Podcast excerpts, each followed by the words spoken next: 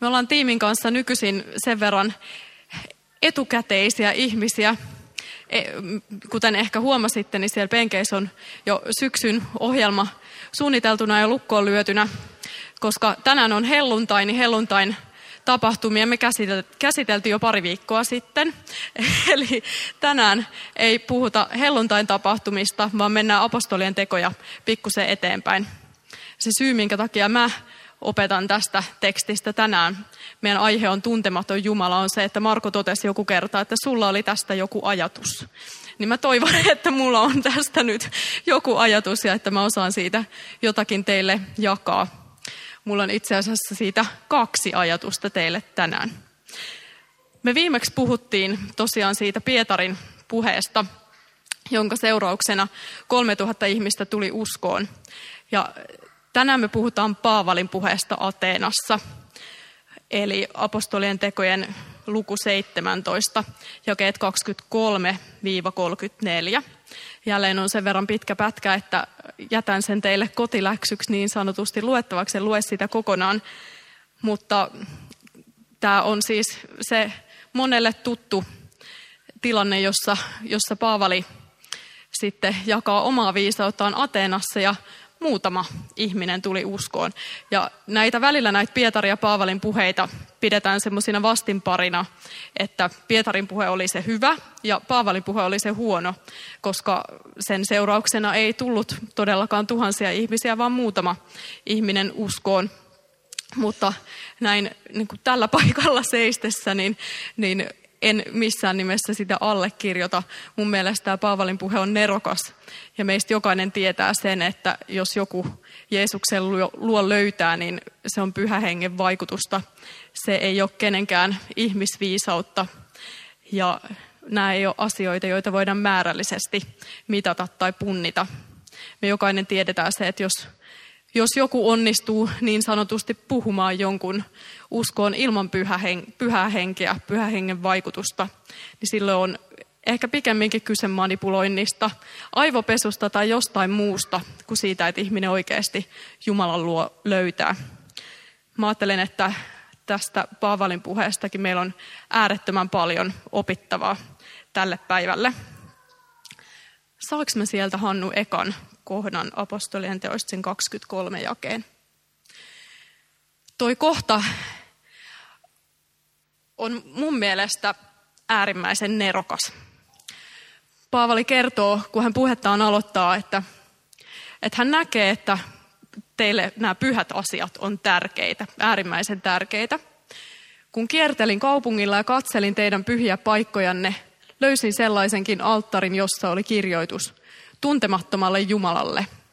Juuri sitä, mitä te tuntemattanne palvotte, minä teille julistan.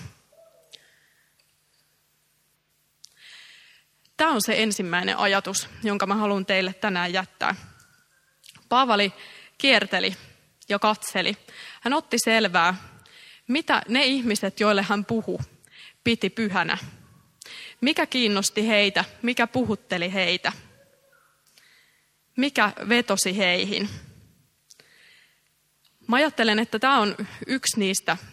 Te tiedätte, olette oppineet jo vuoden aikana sen, että mä toivon, että me voitaisiin palaa entistä enemmän sille, että me jaettaisiin tätä meidän ilosanomaa eteenpäin toisille. Mä ajattelen, että tässä on, on yksi viisaus, jota ilman meidän on hyvin vaikeista tehdä. Miten me voidaan puhua ihmisille tänään niin, että me käytetään niitä asioita, niitä tuntemattomia jumalia, jotka puhuttelee heille tänään, puhuu, puhuttelee heitä tänään, tai jotka vetoaa heihin – Niitä on monia, niitä tuntemattomia jumalia. Mä ajattelen, että niitä on muun muassa semmoisia kuin raha, valta, sosiaalinen valta. Verkosto on aika hyvä nimi. Verkostot, sosiaaliset verkostot, vetovoima, menestys työelämässä – Mä ajattelen, että jos sä mietit, että mitkä on semmoisia asioita, niin avaappa se naisten lehti, joka sulle viikoittain tulee tai jonka kampaajalla joskus tai parturissa näet, mutta et koskaan lue, mutta avaappa tällä kertaa ja katso. Niin sieltä löytyy aika hyvin ajatuksia siitä, mikä vetoo ihmisiin, mikä puhuttelee tavallisiin ihmisiin tänä päivänä. Tai esimerkiksi jooga, äärimmäisen iso juttu tänä päivänä. Mä ymmärrän sen ihmisten kaipuun hiljentymiseen, rauhoittumiseen. Mutta mitä me voidaan esimerkiksi tarjota? Mä ajattelen, että rauhoittuminen tai rauha tai lepo, hiljentyminen ei aina välttämättä tarkoita sitä, että ollaan itse hiljaa. Ainakin mun kokemus on se, että, että myös ylistyksessä, vaikka saattaa olla niin sanotusti menoa ja meteliä, niin se saattaa kasvattaa paljonkin sitä sisäistä rauhaa meissä. Mutta se mun kysymys on se, että mikä on se meidän toinen näkökulma näihin tuntemattomiin jumaliin, joiden kautta me voidaan puhua niille ihmisille, jotka on meidän elämässä meitä lähellä tai joita me kohdataan. Esimerkiksi se kysymys siitä, että mihin se meidän arvo oikeasti perustuu, mitä me siitä ajatellaan ja mihin me uskotaan. Uskotaanko me siihen, että se perustuu noihin muihin jumaliin vai perustuuko se siihen, että me ollaan luotuja, rakastettuja, Jumalan rakastamia, Jumalan armahtamia ja pelastamia. Mä aina välillä mietin sitä niin kuvaa siitä, että me istutaan jonkun kanssa, vaikka meidän hyvän ystävän kanssa penkillä vieretysten. Niin katsotaanko me häneen, pystytäänkö me puhumaan hänen kielellään niin, että me katsotaan häntä ja puhutaan sanoilla, jotka menee kohti, vai katsotaanko me toiseen suuntaan ja puhutaan kokonaan ohi, niin että hän ei ymmärrä tai hän ei kiinnosta. Mä oon miettinyt paljon sitä, että meillä on niin tausta on se, että me helposti lähdetään puhumaan synnin tunnosta ja me yritetään kaivaa sitä synnin tuntoa siitä ihmisestä, jolle me puhutaan. Ja mä en yhtään vähättele syntiä tai synnin voimaa. Synti on täyttä totta tänään, niin kuin se on ollut aina. Mutta mä ajattelen, että tässä on osittain myös sukupolvikysymys ehkä tuommoiset markonikäiset ja siitä vähän vanhemmat saattaa ymmärtää, mitä on synti.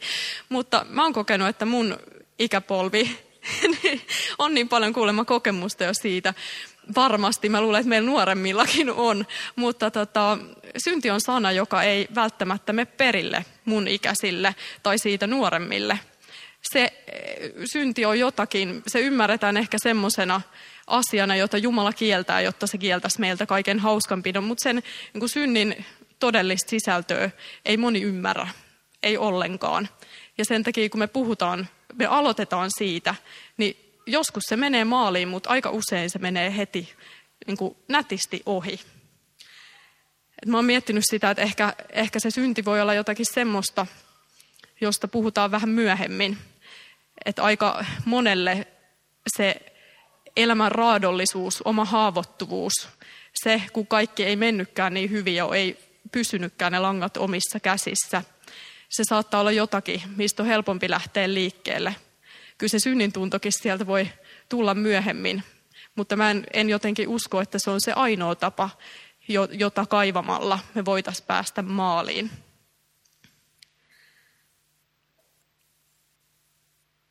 Mä oon miettinyt sitä myös, että onko se haavoittuvuus, josta me voidaan puhua.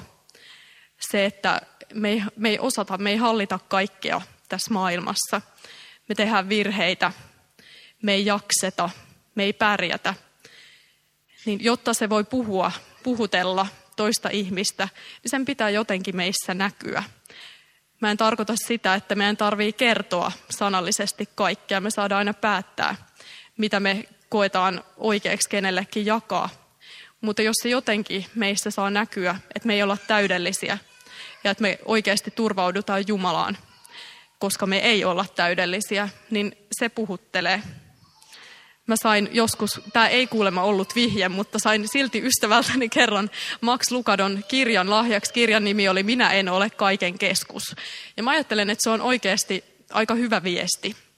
Se on oikeasti aika vapauttava viesti. Se, että mä en ole kaiken keskus ja sunkaan ei tarvi olla. On jotain muuta, paljon isompaa, joka hallitsee myöskin tätä maailmaa. Saanko mä Hannu sen toisen apostolien tekojen kohdan?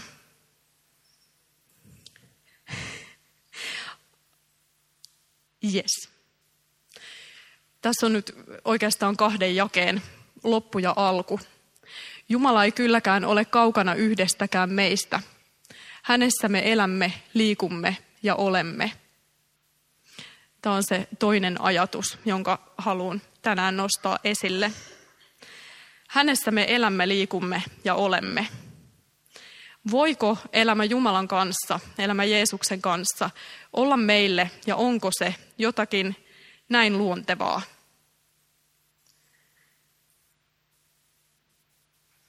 Ja voiko se kertominen siitä, mä en nyt puhu, kun mä puhun kertomisesta, mä en tarkoita aina sanoja, vaan me kerrotaan meidän elämillä, sillä mitä me ollaan, miten me, miten me ollaan, mitä me tehdään, miten me toimitaan, meidän asenteet, arvot. Kaikki se kertoo ihmisille jotakin siitä, missä se meidän pohja on. Voiko se meidän usko olla niin luontevaa? Hänessä me elämme, liikumme ja olemme.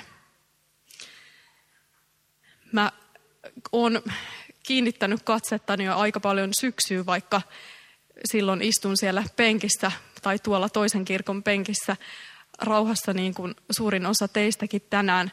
Mutta mä oon pohtinut ja rukoillut paljon noiden pienyhteisöjen puolesta, jotka syksyllä, ennen kaikkea syksyllä sit käynnistyy, osa niistä on jo käynnistynyt nyt. Joiden ajatus on se, että, että ne pyörii jonkun tietyn teeman ympärillä. Ja että niihin olisi oikeasti helppo tuoda myös niitä omia ystäviä, joille se tietty intohimo, kiinnostuksen kohde on tärkeä, joka on tärkeä myöskin meille. Se sun oma niin kuin todellinen oikea intohimo. Ei sillä, jos sä et koe pienyhteisöä omakseen, niin kyllä, kyllä niitä tehtäviä muitakin löytyy. Mutta, mutta ihan oikeasti se, että saa, semmoinen ihminen, joka ei tunne vielä Jeesusta, niin se, että hän saa uusia, useita ystäviä, jotka on kristittyjä, niin se muodostaa semmoisen melkoisen riskin sille, että ihminen tulee uskoon. Ja se on aika hyvä riski. Mun mielestä meidän kannattaa sitä käyttää. Tämä, se, että pyytää jotakuta mukaan johonkin pienyhteisöön, niin se vaatii muutamaakin juttua. Se, va, se on vähän niin kuin treffikutsu. Se vaatii rohkeutta, koska toinen ihminen voi sanoa, että en mä tuu.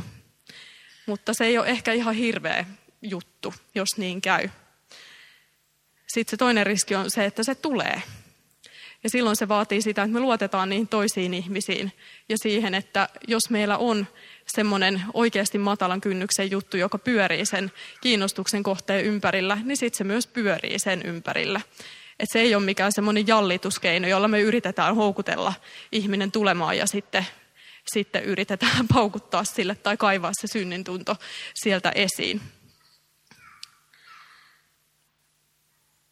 Eli se, se pienyhteisö ei ole tekosyy evankelioimiselle, vaan se on se todellinen intohimo. Saanko Hannu sieltä sen Pietarin kirjeen ekan kohdan? Ja mä ajattelen, että tämä puhuttelee. Se, kun me kokoonnutaan yhteen, me ollaan yksimielisiä ja me jaetaan elämän iloja ja suruja. Me rakastetaan toisiamme ja ollaan hyväsydämisiä ja nöyriä. Se, että me oikeasti ollaan aidosti toistemme ystäviä. Myös halutaan tutustua niihin uusiin tyyppeihin, jotka tulee mukaan. Halutaan näyttää tuota kaikkia heille niin se puhuttelee.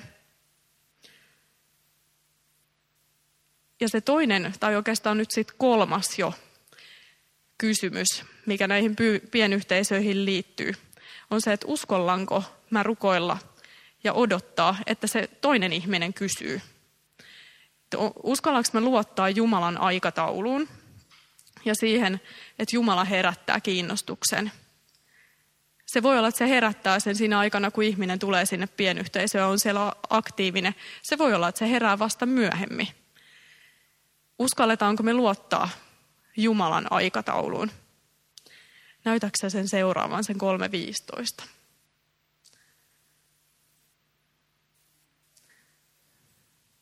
No sit se ei haittaa, sit mä katon sen täältä.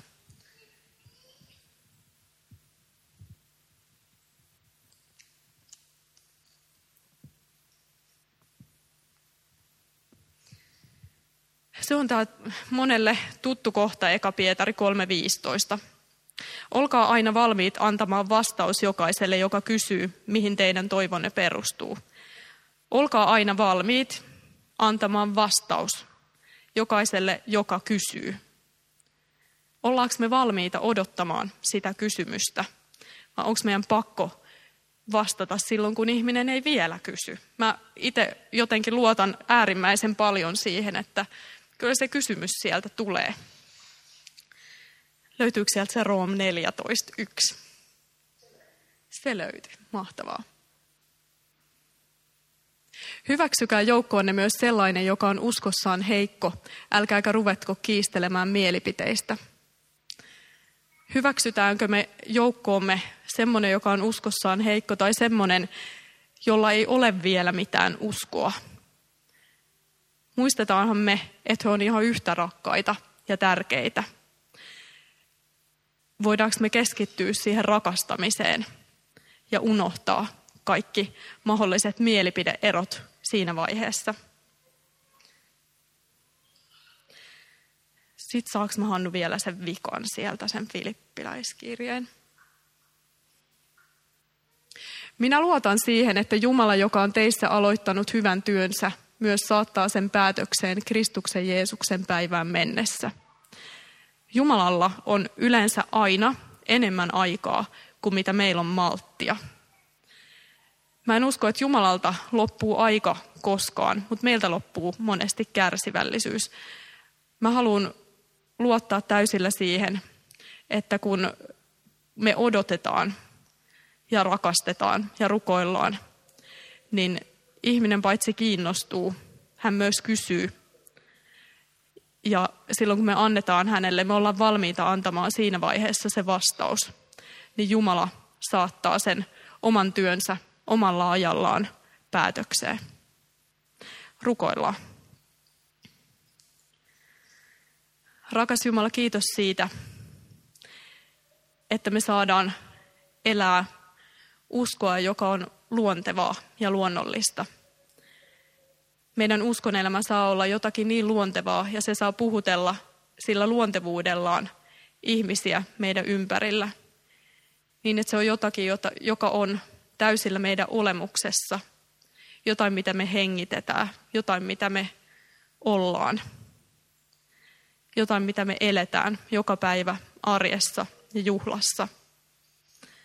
Ja se kiitos siitä, että sä oot antanut meille jokaiselle myöskin erilaisia kiinnostuksen kohteita, erilaisia intohimoja, jotka sytyttää meidät, jotka saa sytyttää myös toisia ihmisiä tänä päivänä. Isä, avaa meidän sydämiä entistä enemmän sulle ja entistä enemmän niille, meille rakkaille ihmisille, jotka ei tunne sua vielä. Kiitos siitä, että he on myös sulle rakkaita, vielä paljon rakkaampia kuin meille. Kiitos siitä, että me saadaan heitä kantaa sun luo, sun etees rukouksissa.